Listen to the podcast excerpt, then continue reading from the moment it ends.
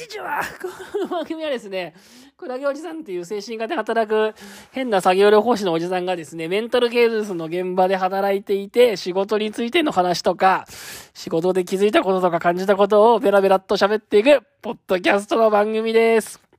最近ハマってるのは、あの、二人でカウンセリングするっていうやり方？ハマってますね。患者さんがいて、患者さんと面談するときに、たま、あの、もう一人のスタッフと二人がかりでやるっていう、こう三者面談のスタイルでやるっていうのが最近ちょっとハマってて、あの、わかんない。シンプルに二人でやると、いいなと思ってますね。いいなと思ってるというか楽だなっていうか、後でその面談について、その、もう一人のスタッフとも振り返ったりもできるし、まあ、単純に患者さんと話してて、自分が話してて、なんかこう、詰まったりとか、何聞いていいかわかんないなとか、これからどうしようかなと思うときに、もう一人の人が、なんかいい質問をしてくれて、聞いてくれたりとか、もう一人の人が、こういろいろ、もう一人のセラピストが聞いてくれてるときに、あの、その二人の関係を見ながら、こっちが、えー、違う質問をしてみたりとか、なんかそういうのができて、なんていうのかな、カウンセリングっていうか話を聞く作業って、患者さんの話を理解するっていうことと、もう一個、それをしながら、この話の方向をどっちに持っていったらいいのかなって考えるみたいな。この、この話どこに持っていこうかなとか、どういう方向に持っていったらいいかなって考えるっていう、この二つの作業があると思うんですけど、意外と一対一でやってると、それって、こう、二つのことが同時にできなかったりするんですよね。で、ただただふんふんで聞いてたり、うーん、逆に、こう、引っ張りすぎちゃって、こういう方向に持ってきたりとか、ああいう方向に持ってきたり、引っ張りすぎちゃって、割と圧迫面接っぽくなってったり、うーん、患者さんに変な負荷がかかっちゃったりするような気がしていて、うまく言えないんですけど、もう自分ともう一人のセラピストの人と、患者さんが許せばね、そういう三者面談とかするのも、なんか結構、効果があるんじゃないのかななんてことを、ちょっと最近思っているんですよ。あんまりそういう風なことをした方がいいですよって言ってる人はあんまりいない気もするんですけど、どうなのかな？うん、なんか最近それをやったら楽だなと思ってます。特になんかね、話がこう、ブレやすい人とか、話が長くなっちゃう人とか、話がこう、ずれやすい人とかと喋る、面談するときに、一対一でやってると、なんかもう、どこだ、何の話してたのか、一体何に焦点を向けて話をしているのか、この面談はどこに行き着くのか分かんなくなっちゃう時があるんですけど、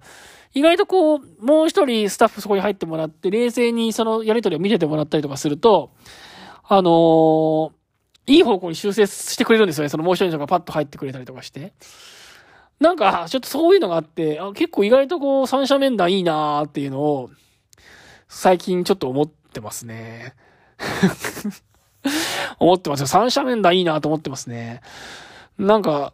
それが、三者面談いいよって、どうなのかな？あんまり臨床上は言わ言われないのかな？三者面談ね、結構いいなーなんて、結構最近思ってて。なんか結構、その、三者面談すると、うーん、なんかね、一人がすごいこう切り、一人が切り込んでいって、なんか割とこう、患者さんの、まあ、な、な、な、真相部まで結構ぐっとくっつき刺さる問題の確信に迫るようなことを聞き入れたりするじゃないですか。例えば。うーん、いや、本当に本当にあなたは、なんでこう、休職したと思ってるんですか？みたいなことを聞いてするわけですよ。ガクッと。で、それ、なかなか患者さんがなかなかそこで考えたくなかったりとか、言いたくなかったりするようなことを聞くわけですよ。本当にどうして休職したと思ってるんですか？みたいな、聞くと。そうすると、うってなったりとかして、患者さんがちょっと硬直したりとかして、いや、それ聞かれても困るんですよ、みたいな感じで、こう、強めに返したりするんですね。そう、その患者さんはそれをあんまり聞かれたくなかったりしたりするから。で、まあ、二者面談だと、なんかそこで、なんとなくこう空気が凍りついたり硬くなったりするんだけど、三者面談だと、いや、一人の人が、いや、なんでこう休職したと思ったんですかって聞く。患者さんが、いや、そんなこと聞かれても困りますよとかっていう。で、その時にもう一人の人が、まあまあ、そう、確かにそう聞かれてもわかんないところもありますよねとかって。そう、フォローしたりとかして。で、こういうやり方もあるんじゃないですかみたいな風に、なんか違う方向で話を持ってったりとかすると、なんか逆に、えー患者さんが、えー、あ、そういえばそういう風に言われたらこういうこともあるかもしれませんねって、こう違う方向から考えたりする。これがまあ、1対1だと、まあ、1対1でもできるんだとは思うんですけど、まあ、割とその、なんか対立関係みたいになっちゃうんですよ。と三者面談でやると、一人が、誰かがぐさっと聞いたときに、なんかちょっと硬直したときに、そのもう一人の人がそれを冷静に見てて、まあまあ、みたいな感じで、まあまあまあ、みたいな形で入ったりとかして、それで雰囲気が柔らかくなったりとかしつつも、しつつもなんかこう、こう患者さんの内心みたいなところに、内面みたいなところにちょっと深く入っていけるみたいな。とかね。あの、とかもあるし、あとは自分がなんかこう話をしてて、まあ、これ以上聞くとこの人怒りそうだなとか思ってちょっとビビ、ビビっちゃってそれ以上聞けないみたいな時に、それを見てて、そのもう一人の人が逆にこう、突破するように、いや、そもそもさ、つって。そもそもなんか会社を急に休み始めてさ、えー、急に休み始めて、急に遅刻とか欠勤とか増えてるけど、これ、この前になんか本当あったんじゃないですか？みたいなことをズバッと聞いたりとかするわけですよ。す、で、それでこうちょっと膠着してたものがなんかこう溶けてくるとか、なんかね、結構そういう要素があるような気がしていて、まあ、意外と三者で喋るとなんか、いいな、なんて。さっきからこれしか言ってないですね。三者で喋るといいなしか言ってないですね。で話すといいなしか言ってないですけど、三者で話すといいなっていうのをね、なんか最近結構ね、思ってるんですよ。はい。心のリワリー変化から。このカウンセラー二人で話をしていくタイプ、スタイルがいいなと思ってちょっといろいろ調べてですね、カウンセラー二人っていうので検索してみたらですね、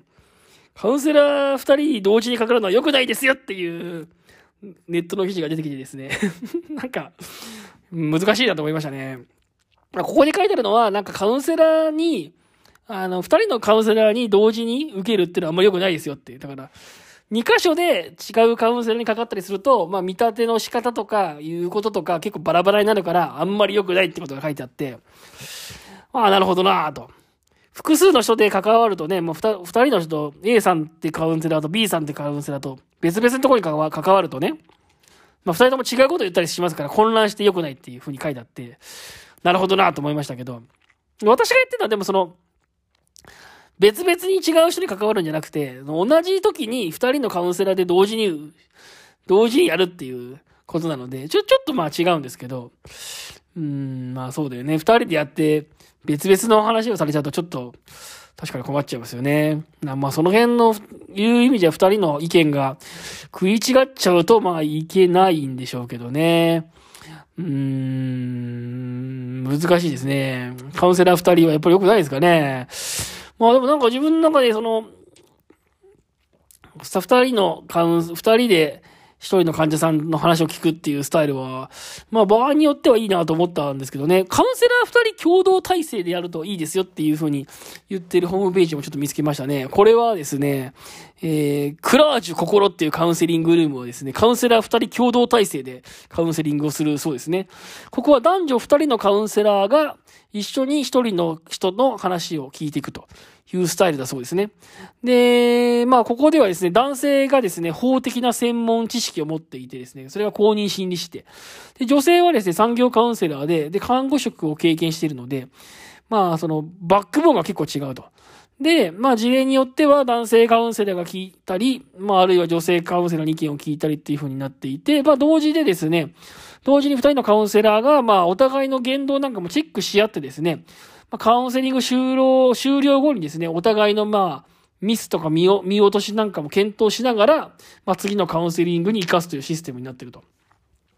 まあ、要はですね、同時二人でカウンセリングをすることで、まあ、スーパービジョンをですね、まあ、お互いしながらも、まあ、カウンセリングをやっていますよっていうところがですね、ありましたね。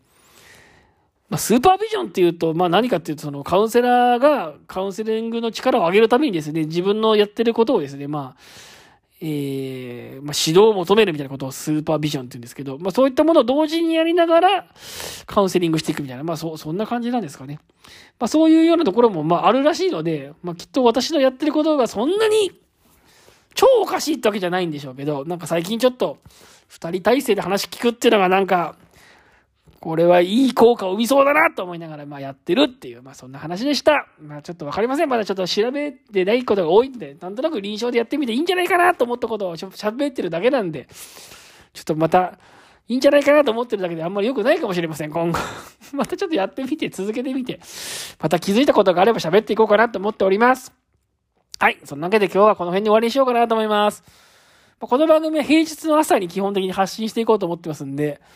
先週あんまりね、喋ることがなくて、先週は2回ぐらいしか喋りませんでしたけど、まあ、今週は3回だね。まあ、あんまり頑張ら、頑張りすぎずにできる範囲でやっていこうかなと思ってますんで、またよろしくお願いいたします。それでは今日もどうもありがとうございました。今日はここからおしまい